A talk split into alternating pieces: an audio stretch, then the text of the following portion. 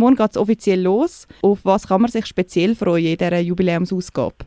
Ja, ich würde sagen, prinzipiell kann man sich darauf freuen, dass man nach zwei Jahren Spezialausgaben irgendwie die Pandemie hat bestimmt, endlich wieder in alter Form zurück sind und können über 50 Langfilme, 30 Kurzfilme äh, verteilt in unterschiedlichen Programmen und sogar eine Serie. Wir haben ähm, eben als Festival ja jeweils immer die große Selektion an Filmen im Angebot und die sind flankiert durch ein umfangreiches Fokusprogrammangebot, wo wir probieren, einen Teil von den Filmen, die wir auswählen, eben auch zu kontextualisieren und in den Fokus zu rücken, begleitet auch von Ausstellungen und Podien, wo man gezielt eben dann auf einzelne gesellschaftliche und politische äh, Aspekte möchten eingehen, anhand von den Filmen, aber eben auch begleitet von Expertise, von ExpertInnen wo das Ganze noch vertiefen. Ihr habt ja schon am vergangenen Wochenende etwas können feiern. Ihr habt nämlich am Sonntag die Online-Plattform queerfilms.ch eröffnet.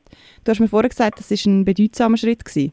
Ja, absolut. Das ist natürlich für uns einerseits die Gelegenheit gewesen, um ähm, ein Jubiläumsgeschenk in spezieller Form der Filmbranche können zu machen.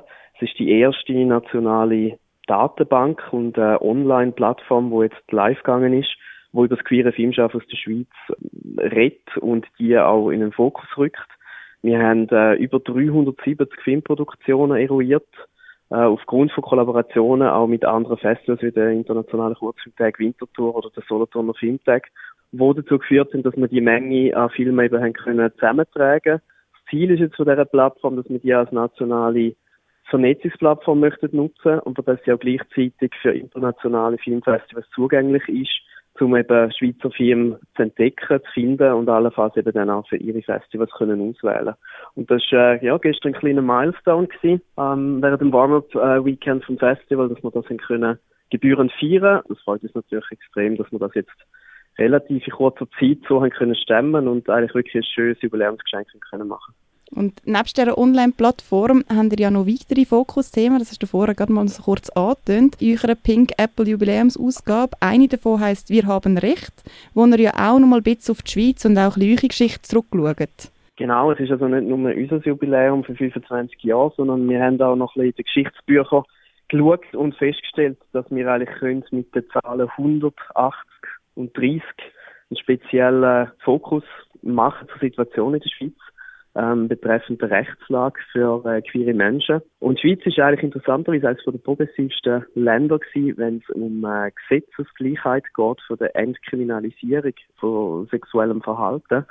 Nämlich genau vor 80 Jahren hat äh, die Schweiz einen äh, Zusatz in den Rechtsbestimmungen gestrichen, wo Homosexualität entkriminalisiert hat. Da zumal haben wir natürlich vorwiegend von der Männerhomosexualität geredet. Ähm, und da, der Paragraph ist quasi gefallen, 1942, das heißt von den ersten Ländern in Europa. Ähm, wenn man noch weiter zurückgeht, dann ist spannend, dass im Jahr 1922 äh, ein erster Verein in Luzern gegründet worden ist, wo sich für die Anliegen von Lesben und Schwulen eingesetzt hat, dann dazu mal. Und man kann eigentlich sagen, dass seit 1925 dann durchgehend Organisationen existiert haben, vorwiegend natürlich dazu mal von Lesben und Schwulen initiiert, die für Gleichheit eingestanden sind. Und äh, auf das schauen wir zurück in einer Diskussion auch mit HistorikerInnen. Äh, wir alle wissen, auch das Jahr wird etwas ganz Spezielles ins Leben gerufen, als Gehe für alle, wo ab wenigen Wochen zugänglich ist für homosexuelle Menschen.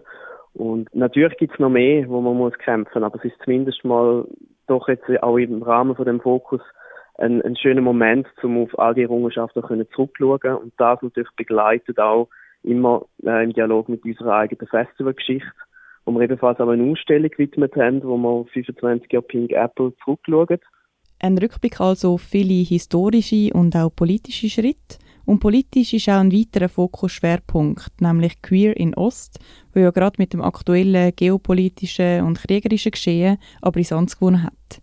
Ja, das ist so. Wir möchten mit dem Fokus eigentlich ein bisschen den Zeigefinger auf Länder richten, die mittlerweile für Empörung sorgen mit Gesetzesanpassungen, namentlich Polen und Ungarn. Es ist nicht nur das kriegsführende Russland, wo ein sogenanntes Werbe- oder Propagandaverbot für äh, homosexuelle und transsexuelle Anliegen kennt, sondern eben auch Ungarn. Und da schauen wir jetzt in dem Fokus insbesondere, was das eben heißt konkret für queere Filmschaffende und queere Filmfestivals, wo in diesen Ländern ähm, möchten bestehen bleiben und, und kämpfen für ihre Sichtbarkeit und Akzeptanz. Und das Ganze wird in einer spannenden Podiumsdiskussion reflektiert, eben mit FestivalvertreterInnen, mit RegisseurInnen von den jeweiligen Filmen, die wir am Festival haben. Und ich möchte an der Stelle auch noch zwei Filme speziell erwähnen, die uns besonders bewegt haben. Das ist einerseits ein Film aus Georgien, ein Dokumentarfilm, wo How the Room Felt heisst. Das ist ein sehr intimes Porträt über fünf äh, lesbische und non-binäre Personen, wo quasi münd ihrer Wege als Refugium leben, weil es einfach außen in Tiflis mittlerweile äh, unglaubliche Zustände äh, annimmt, dass man sich nicht mehr kann frei bewegen in dieser Stadt und dass die so ihrer, ihrer Bubble innen müssen leben, ihrer Wege und dort aber dann trotzdem ihre, ihre, ihre Freude und ihre Liebe können teilen. Das ist extrem eindrücklich, als wir das gesehen haben. Äh, der zweite Film kommt aus Polen. Das ist einer von der äh, aktuellsten Spielfilme, die Polen produziert hat, auf offizieller Seite, umso bemerkenswerter, weil es ein Porträt ist über eine reale Geschichte von einem Künstler, der schwul ist und auf dem Land lebt in Polen. Und er einfach permanent ausgrenzt worden ist in, ja, all seiner Tätigkeit, weil er eben halt sich öffentlich auch bekennt und auch ja, immer mit der Regenbogenfahne unterwegs ist. Und wie er sich äh, durch die Gesellschaft irgendwie durchkämpfen muss, ist extrem bewegend und eindrücklich. Eindrücklicher Film also zum Fokus Queer in Ost. Der Auftakt macht aber ein anderer Film, Sublime, nämlich eröffnet morgens Festival. Wieso passt der Film zum Auftakt? Ja, ein Eröffnungsfilm muss ja immer auch äh, Hoffnung geben, Freude geben, animieren, um noch mehr entdecken vom Festivalangebot. Und das Sublime als äh, so würde mal sagen, klassische äh, Coming-out- oder Coming-of-Age-Geschichte ähm, prädestiniert dafür. Ein Film, wo viele, glaube ich, gewünscht hätten, dass es schon vor 30 oder 40 Jahren so einen Film gegeben hätte, weil er mit so einer Selbstverständlichkeit das Thema vom Entdecken von der Sexualität thematisiert.